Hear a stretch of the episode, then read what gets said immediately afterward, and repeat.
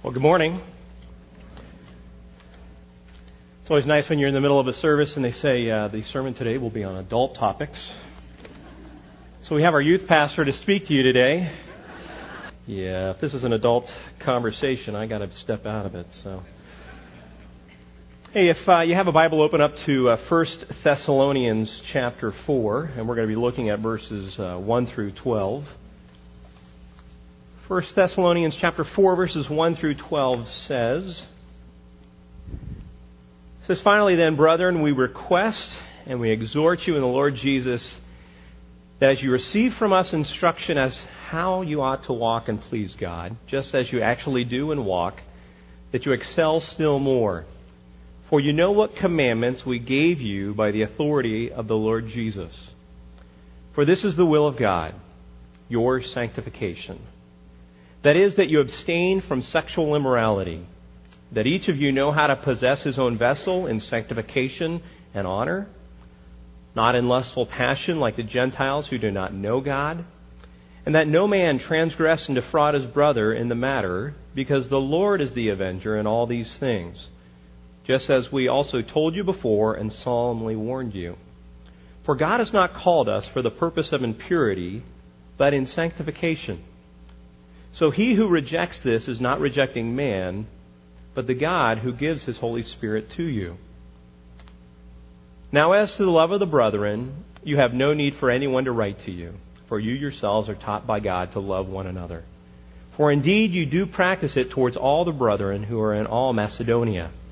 But we urge you, brethren, to excel still more, and to make it your ambition to lead a quiet life and attend to your own business and to work with your hands, just as we commanded you, so that you will behave properly towards outsiders and not be in any need. Well, it's about four years ago or so that uh, my wife and I uh, purchased a house, and uh, the backyard was totally empty. It was, uh, hey, Ryan. Backyard was totally empty. Just kind of surprised to see you sitting there. Um, backyard was totally empty, and uh, we had an opportunity to kind of decide what to do in our backyard. And if it was up to me on my own, I would probably go to Home Depot at the end of the season when you have the withering plants that are still kind of sat out on the sidewalk on a discount. And I would put the ones that needed to go in the shade in the bright sun and the ones that needed to go in the sun in the shade, and they would all be dead by the next spring. So what we decided is that we'd actually uh, hire a landscape architect. And so we got a plan drawn out for our entire yard. We paid somebody and they came up with this plan. And this was really cool for me because they gave me a plan. She gave me instructions that uh, there's a little part down here which says one inch equals five feet. So I could get out my little measuring stick and measure exactly where the plants go. And then I dig a hole there and put the plants in there. And it was amazing because this is just a great way to, to go about designing our yard. Because, again, if it was up to me, I would have no idea what to do. And one of the cool things is that we started to think about this.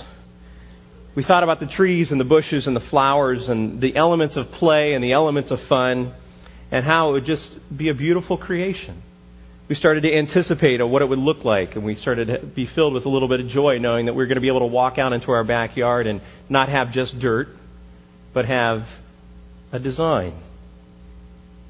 We started to think about what was this going to be. But as I got into this plan and started to implement some of the processes, I noticed that it was missing some instructions. First of all, cost. How much was this going to cost us? Uh, they didn't. She didn't put that on the plan. This, the, the trees don't come with a cost. I had, you know, you call up and you get the, how much does the tree cost? And you go, okay, we'll wait on that one. Secondly, how long would it take? Because uh, we weren't going to hire somebody to put all this in, so it was going to take us a long time. Didn't tell me what it took to dig into clay. It didn't tell me, you know, how much effort it takes to move an, an ash tree from the front yard to the backyard. And when you try to move one tree from one spot to three feet over and you're using a two by four and you jump on it and it breaks, how much it hurts your back. So, didn't include those things. The, the labor that it took, how much time, the labor, the effort, didn't include those things. She She didn't tell me how to use all the tools that were necessary to work in my backyard and the equipment. She forgot to mention that there was maintenance, upkeep, repair, pruning, cutting, fighting weeds, insects, and predators. They didn't come with this, these instructions, this plan. But then there was things I didn't even count on. Southern Idaho, you have to water your yard. So I took my plan to Grover's Pay and Pack, and they came up with another plan. And it's called the watering plan. And they drew out all these little colorful lines for me to put hoses in. And I said, What kind of hoses? They weren't the green ones you get at Home Depot. So I had to put in hoses, and I, again, this doesn't include how to use a trencher. How to use a trencher and how to put in sprinkler heads Again, what's the cost? What's the maintenance? But th- there were some um, unwelcome things as we got into this design and putting things in place. There was diseases, plants that get diseases. I didn't know that you had to go to Zamzows and buy chemicals to put on your plants to keep them from getting sick. Then there was the overwatering issue. I got a little zealous with the sprinkler system. Some plants died. There was injury to some plants by kids 7, 5, and 2 pulling on them, jumping on them, running over them. There was the invasion of insects, and things didn't always turn out the way I wanted them to. But there's some positive things as well. There was new sounds that were being created in the yard. There was birds, and there was insects, and there was the, the noise of children playing. There were sights that weren't there before. What was once barren ground and it was now starting to produce trees and beautiful flowers. There was fragrances there was good insects like butterflies and uh, other insects that we like, other than the insects we don't like. You know, the ones you don't like, the ugly ones that you go, how did, where did that come from? And I was surprised by uh, many times by God's creation, and it's really become a retreat and a beautiful place for, for our family. A couple things I thought of though is what happens when I start to compare my backyard to others around me. I get prideful. I can become arrogant. I can get an attitude of competition. Have I put my fertilizer down at the right time, at the right place, with the right water? Does it look better than my neighbors? And if it doesn't, then I get depressed. What happens if I get tired of it all and I start to neglect it? What happens if I neglect or ignore or reject what someone tells me about what I need to do? Or maybe what if I try to do it all on my own? Somebody gave us a playhouse, and uh, I needed about 14 to 17 men to move this already made playhouse. And it was great, but there's just no way I could have done it on my own. What happens if I become obsessed with my yard?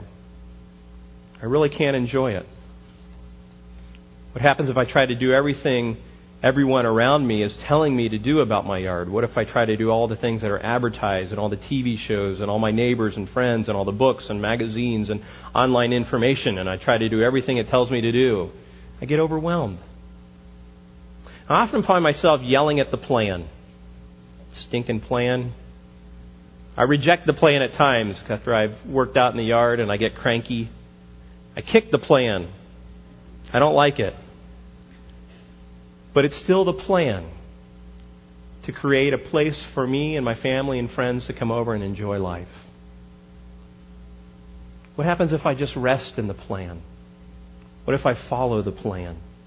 And what if I enjoy the process of the plan?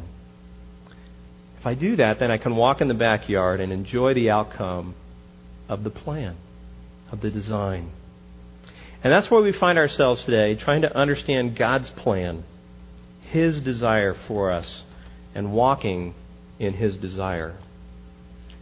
Verses 1 and 2 says, Finally, brethren, we request and exhort you in the Lord Jesus that as you receive from us instruction as how you ought to walk and please God, just as you actually do walk, that you excel still more. Paul is making an appeal. The reality is that he was already at Thessalonica. He already communicated to them some instructions and some commands. And he's asking them and requesting them that as you've received it from us, you've heard things from us before, that you excel in those things still more.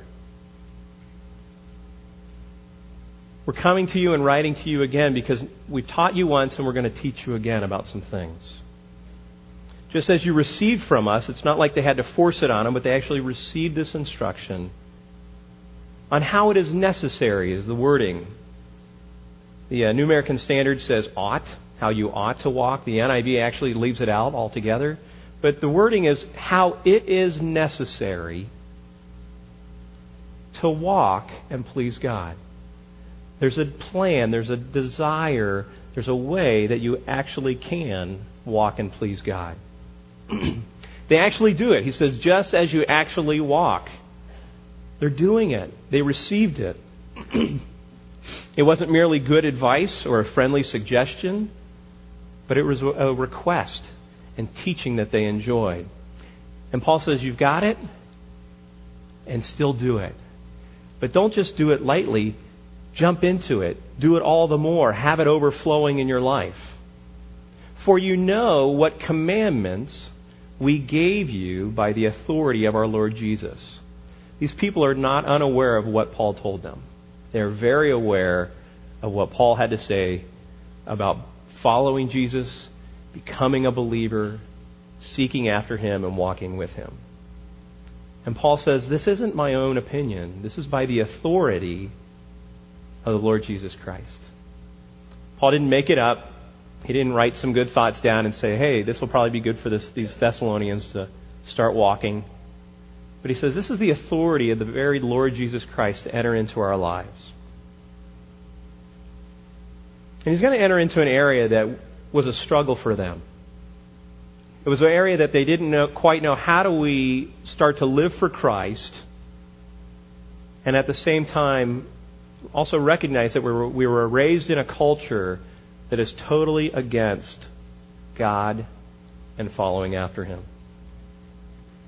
The exciting thing is that Paul says back in chapter 3 that the Lord is the one who would cause you to increase and abound in love for one another and for all people. God is the one that has been moving in your life and encouraging you and challenging you and giving you strength. And Paul says, I want you to do it all the more. And that's how we get to verse 3. For this is God, for this is the will of God. This is the desire of God. This is the plan of God.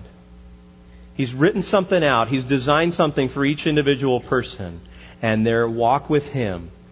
And it's His design.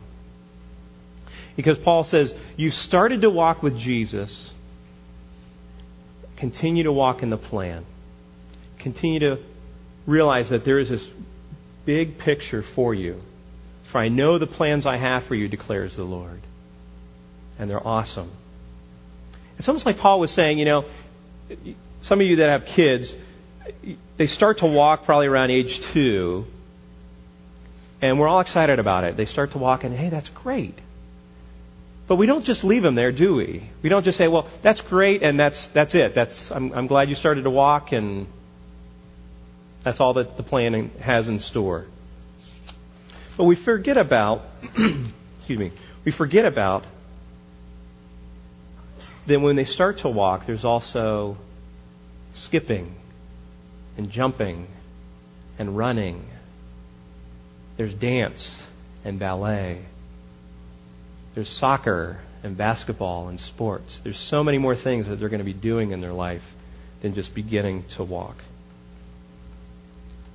And that's what God's will is. His plan is that we walk with Him.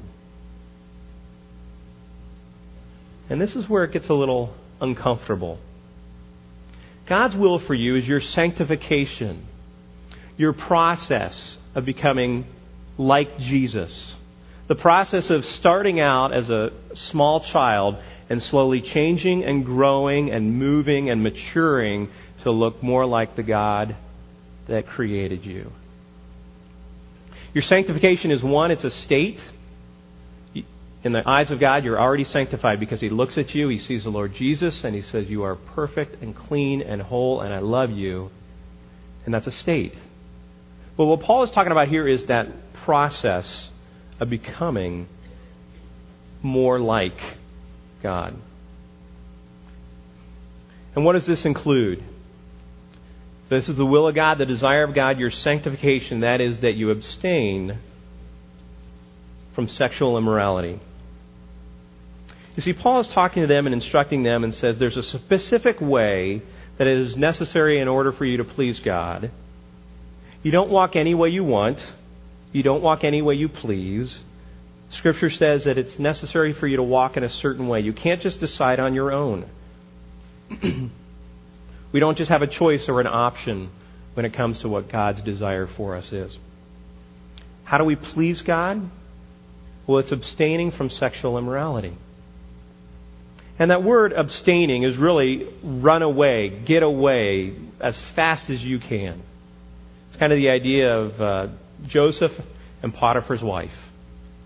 The story in the Old Testament, he didn't even hang around, he just ran away. And sometimes when we come to this, we, we sometimes think, well, I want to be pleasing to God, so I'll be pleasant in my, my life. I'll, I'll be a pleasant Christian. I'll be pleasant towards people. I'll be pleasant towards other, uh, others around me, but sometimes we got to really get into our hearts to start to realize what is God doing in our lives. We can act pleasant, but the problem is, is that there's a lot of stuff around us, swirling around us, opinions about sexual immorality, what's right, what is wrong. And we're going to take a little view at a video clip on the world and how it views sexual immorality or sexuality.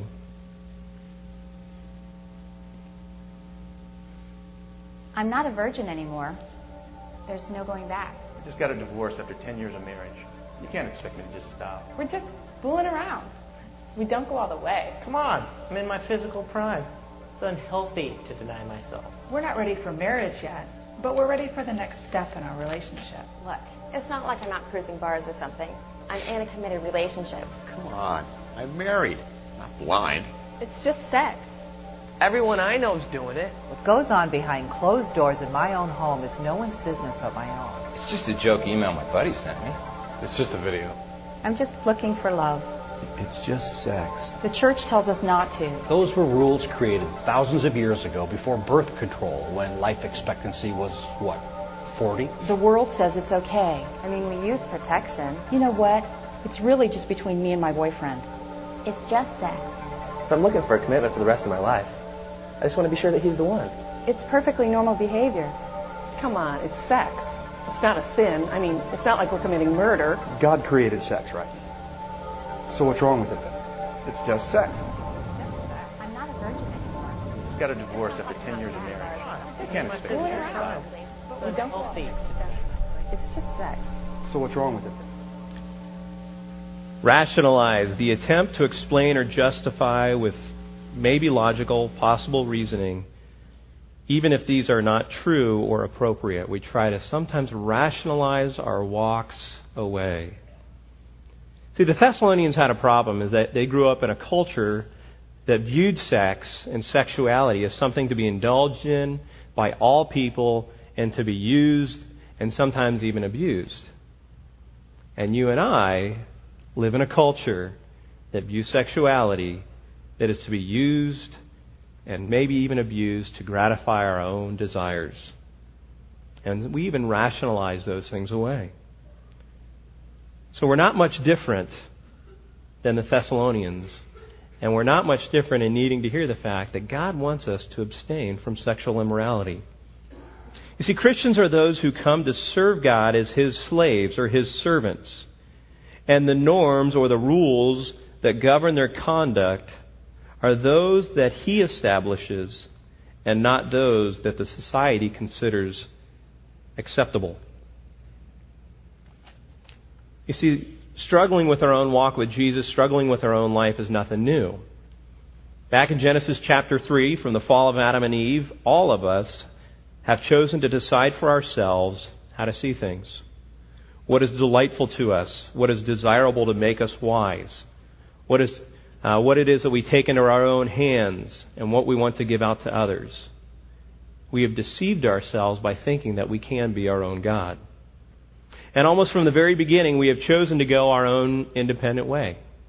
And we have brought upon ourselves shame and dishonor. It has led to hiding from ourselves and from God and from one another. And ultimately has broken our relationship with the Lord. Because God desires His plan for you and I is that we connect with each other, that we connect with Him. God desires wholeness in each one of our lives. The amazing thing is, God desires us, you and I. And it's not God's will or God's desire that you should fall into sexual immorality. It's God's heart and God's desire that you go into sanctification. This isn't just some good knowledge, but it's actually things that we should both know and put into practice. And so, again, avoid sexual immorality. Run away from. Be far off from. It's just not a partial mediation, it's just something we might want to think about. But it's complete abstinence from all forms of sexual immorality. Sexual immorality means any kind of sexual relationship outside the heterosexual marriage between a man and a woman, whether it's fornication, adultery, homosexuality, incest, prostitution, bestiality, casual sex, oral sex, hooking up, whatever the next generation decides to call it, God throws a blanket over this area. Sometimes, like what we like to do is we like to get a microscope and we say, "This is what sex- sexual immorality is, and that's all it is." And all these other things, it's, God's not talking about that. But the reality is, I believe God says, "No, I'm, I'm trying to let you guys see that there's this whole area of sexuality that can be used in the wrong way." All these things and there's new, you know, the amazing thing is there's new ways that kids communicate about sex all the time. Uh, hooking up is one way, uh, but they're coming up with new phrases all the time. And, and these things are incompatible with the sanctification process of a believer. You and I, as followers of Jesus Christ, cannot walk in sexual immorality and at the same time walk in sanctification. They're incompatible. The whole question of sexual relationships has to be viewed in the light of the fact that the body of the Christian does not belong to themselves anymore, it belongs to God. So, how do we do this? How do we start to move from sexual immorality to sexual morality and sanctification? Because really, it's a process. I don't think one day you're just going to wake up and go, okay, I'm sexually moral. Great. I don't think it happens that way. It's a process. And in verse 4, it says, that each of you know how to possess his own vessel in sanctification and honor. The idea is that each one of us learns how to control ourselves. We all know our limits, we, know, we all know ourselves, and we know what we can handle. We know what tempts us, we know when we fail. And we need to start individually understanding that part of the Spirit that is working in us is this area of control. Could be exercising lordship over something. Maybe it's exercising, the, the word is kind of exercising lordship over money or salary or horses or books or understanding. But Paul says that you need to know how to control yourself. You need how to learn how to control yourself. But in what way? In sanctification, here's that word again, that you learn how to possess or control your own body in sanctification, that you learn how to control it in a holy, honorable, separate way than everybody else around you. Sexual expression should be in the marriage bond or the marriage covenant and not. Um, oh, sexual, sexual expression should be in the marriage bond.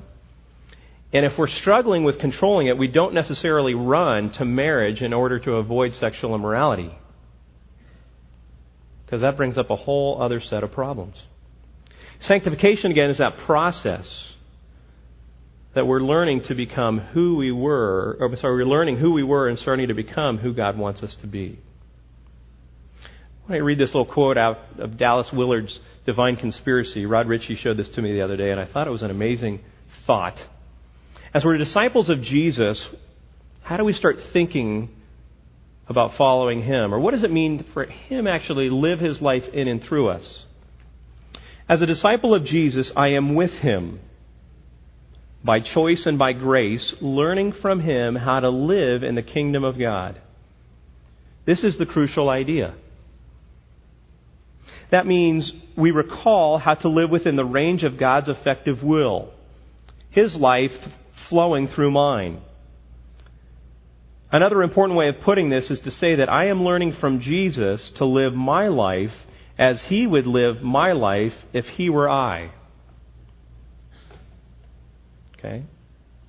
I am learning from Jesus to live my life as he would live my life if he were I. I am not necessarily learning to do everything he did, but I am learning how to do everything I do in a manner that he did all that he did. And that's the process of his life coming into mine. My, I'm continually dying, and he's continually living. And not only do we we want this process to be happening in our life, but it's also that we learn how to control our bodies in sanctification and honor, or in respect. It's, it's really a reputation that when people look to us, they say, that, that person has a good reputation in this area. And so we learn to control ourselves. We know what situations to put ourselves in, we know what situations to keep ourselves from. I was talking to a, gentleman a couple weeks ago and he was telling me that he was on a business trip, and uh, this group went to a restaurant, and they were waiting for their table, and he was sitting at a bar, and he just happened to be talking to this woman. And a friend of his, another believer, came up and said to the woman, You know he's married. Learning how to control, learning what situations are appropriate and not appropriate. Sometimes we need to remind ourselves, we, we, we need to remind one another. Some of you men and some of you women that go off on your own to business trips and you're around people that are not believers, learn how to control your body in sanctification and honor. Not like in verse 5, not in lustful passion like the Gentiles who do not know God. We don't act like people who have no relationship with God. We act differently. We are different because we have the Spirit of the living God inside of us. We're not like them. And the main reason is they do not know God. People who do not know God will live out their lustful passions. They have nothing in them to control themselves. They have self effort, but they don't have the power of the Holy Spirit to change them from the inside out. So we don't act like people around us. We trust in the Holy Spirit to make us different. So we learn how to control ourselves in sanctification and honor, not like the world and what it says.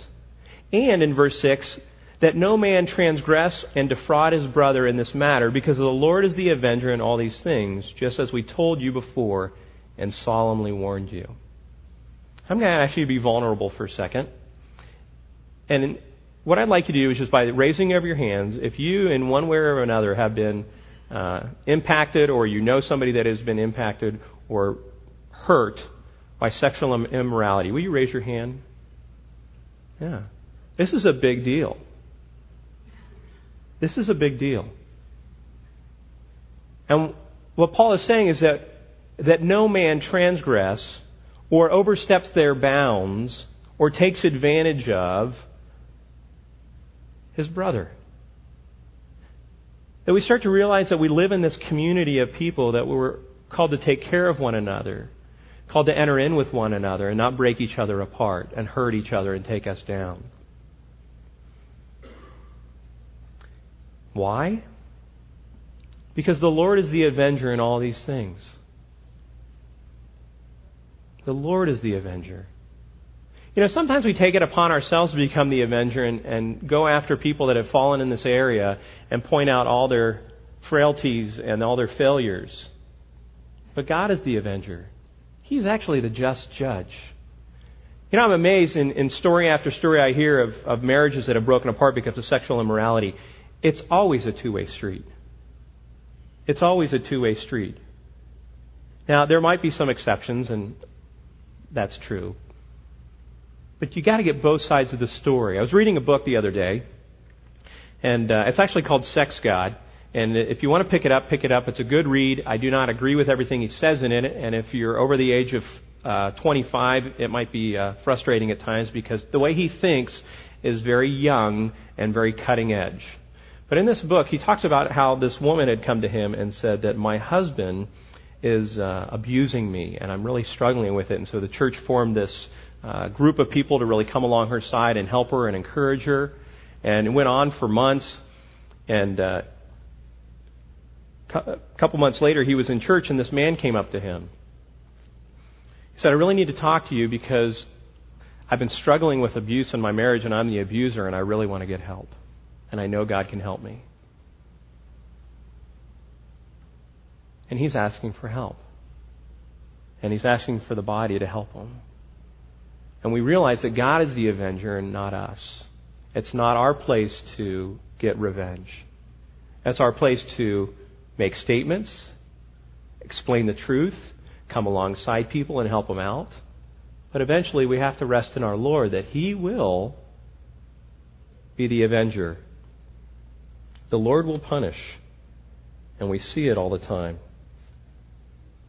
And Paul says, just as we told you before and solemnly warned you. We told you this. This isn't anything new. We've told you this again and again and again. For God has not called us for the purpose of impurity, but again in sanctification. Why is this such a big deal? Because God has called us, He's invited us. Come on in to my presence. Experience purity, experience genuine relationship, experience joy and peace and grace like you've never experienced before. And in sanctification, where I'm going to take you who are dead spiritually and bring you alive and grow in your life some things you'd never thought possible. And you are going to become my sanctuary, my place of residence. And the invitation goes out to you and I that God wants to be a present, living reality and work in our lives. So in verse 8, he who rejects this is not rejecting man, but the God who gives his Holy Spirit to you. This isn't something Paul made up. This isn't something that I made up. This isn't something the church has made up. This is something the very God of all creation has said that you abstain from sexual immorality, that you know how to possess your body, and that you treat one another well. And if you reject this, you're not rejecting me. You're rejecting the very God that invites you into this relationship to walk with Him. And it's amazing that Paul ends with you're rejecting the God who gives you His Holy Spirit, the very source of life, the very source and the ability to become more like Him. The amazing thing is, as I think about this plan that I made for my backyard, they have this thing called weed barrier. You know, it's a fabric, and we put it on the ground to keep the weeds from going up. I think we do this at times as believers. We take weed barrier and, or sin barrier, and we wrap it around our bodies, and we're like, I'm going to protect myself from sin. And the reality is that Jesus says it's right in your heart. And it's the Holy Spirit that works in our hearts to transform us and change us and move us. And that's the very invitation of God is that I want to come into your life through the power of the Holy Spirit and give you something that you would never have on your own so that you'll be changed and new. And He gives us His Holy Spirit. Amazing thing is never too late to start this walk with the Lord. As we think about maybe your failures in life or your struggles in life, it's never too late to start. There's this idea called repentance that we turn from the direction we were heading and we turn around and we go the opposite direction. And we can start that at any time. C.S. Lewis in uh, Mere Christianity writes Remember this repentance this willing submission to humiliation and a kind of death is not something God demands of you before He will take you back, and which He could let you off if He chose. It is simply a description of what going back to Him is like. If you ask God to take you back without it, you are really asking Him to let you go back without going back, and that cannot happen. Very well, then, we must go through with it. But the same badness which makes us need it makes us unable to do it. Can we do it if God helps us? Yes, but what do we mean when we talk of God helping us? We mean God putting into us a bit of Himself, so to speak. He, lead, he lends us a little of His reasoning power, and that is how we think. He puts a little of His own love into us, and that is how we love one another. When you teach a child writing, you hold its hand while it forms the letters. That is, it forms the letters because you are forming them. We love and reason because God loves and reasons and holds our hands while we do it. You see, God wants to come alongside of our lives in immorality and all these things and give us the Holy Spirit so that we can start to be sanctified and walk with Him. And it's not reliant upon ourselves. The time is limited here, and so I would like to just cover these next couple areas that are still, I believe, talking about God's will, God's desire. Starting to walk, devoting our walk, and walking together. Verse 9 Now, as to the love of the brethren, you have no need for anyone to write to you, for you yourselves are taught by God to love one another. God teaches you. I don't need to write you. God has actually taught you in your hearts and in your community what it means to love one another. For indeed, you do practice it towards all the brethren who are in all Macedonia. Here's this little town of Thessalonica, and they're having an impact on all of, all of Macedonia because of their love for one another. And we would say that's awesome.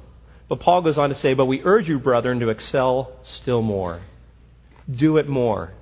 Don't stop. Continue to love one another. And that just doesn't mean being patient and kind and gentle. It means entering into one another's lives to know what's going on. That they take the good and the bad, the ugliness and the messiness, and they walk alongside of one another and they say, We love you, we care for you, and we want you to become more like Christ. Loving one another is not just giving some people money, but it's actually coming alongside their lives and knowing them and encouraging them and walking in their messiness with them. And then he says, Make it your ambition to lead a quiet life and attend to your own business and work with your hands, just as we, have, just as we have commanded you, so that you will behave properly towards outsiders and not be in any need. Basically, he's saying, Don't mooch. If I could sum it up in a little word, don't be a mooch. Learn what it means like to live in the community of believers. Take care of one another. Work hard at what, work hard with one another. Don't be a mooch. Now, I'm reminded of the story when Jesus was uh, out walking and a group of men caught a woman in adultery and they dragged her in front of our Lord. And says, The law says to stone such a woman. What do you say? And he bent down and wrote in the sand, thought about it for a little bit. I'm amazed at how Jesus handles tough issues. But he said, You know what? Go ahead and throw the stones if you've never fallen yourself. Go ahead, throw away. Start throwing, pelting her with those stones. Anybody that's without sin. And finally, he found himself alone with the woman and said, Where are your accusers? Now they realized that there was sin in their life, too. And he says, Neither do I condemn you, but go and leave your life of sin. And really, as the body of Christ, there's that tension. Truth, the law says, and love. How do we enter in? And that's the tension that we are all called into to walk with one another. Father, we, uh, we know that we struggle, but we know that you've invited us, and the hope is the power of your Holy Spirit making us new and changing our lives. And, and it's amazing that you've taken what was once dead and you've now brought it life. Father, there's some in here that are just starting to walk. Thank you so much that you're helping them to walk. Help us to devote our walks to you, to walk in this process of sanctification, and help us to walk together in your strength and in your love because you ask us to love you and to love one another. In Jesus' name, amen. Finally, the reality is that uh, sin only has its power in its hiddenness. Sin only has its power in its hiddenness. And when we share it, when we come alongside people and let them know what's happening in our life, it loses its power and we start to experience the joy of what it means to walk in the freedom of Christ. Ephesians 2 says, And we and you and you were dead in your transgressions and sin, in which you formerly walked according to the course of this world according to the prince of the power of the air, of the Spirit who is now working in the sons of disobedience. That was you. Among them, we too, That would be me. We too all formerly lived in the lust of our flesh, indulging the desires of the flesh and of the mind, and were by nature children of wrath, even like the rest. We're all like one another. But God, and that's the difference, but God, being rich in mercy because of his great love with which he loved us, even when we were dead in our transgressions, made us alive together with Christ. If you're struggling with sexual immorality, an area in there, we want to help. Give us a call, give somebody a call, call out for help because you can't do it on your own. Father, thank you so much for today. Thank you that it's because of your great love for us that changes us and transforms us and moves us to be the body of Christ. Thank you so much for your presence and your desire, and help us to walk in your desire. In Jesus' name, amen. Thanks for coming today.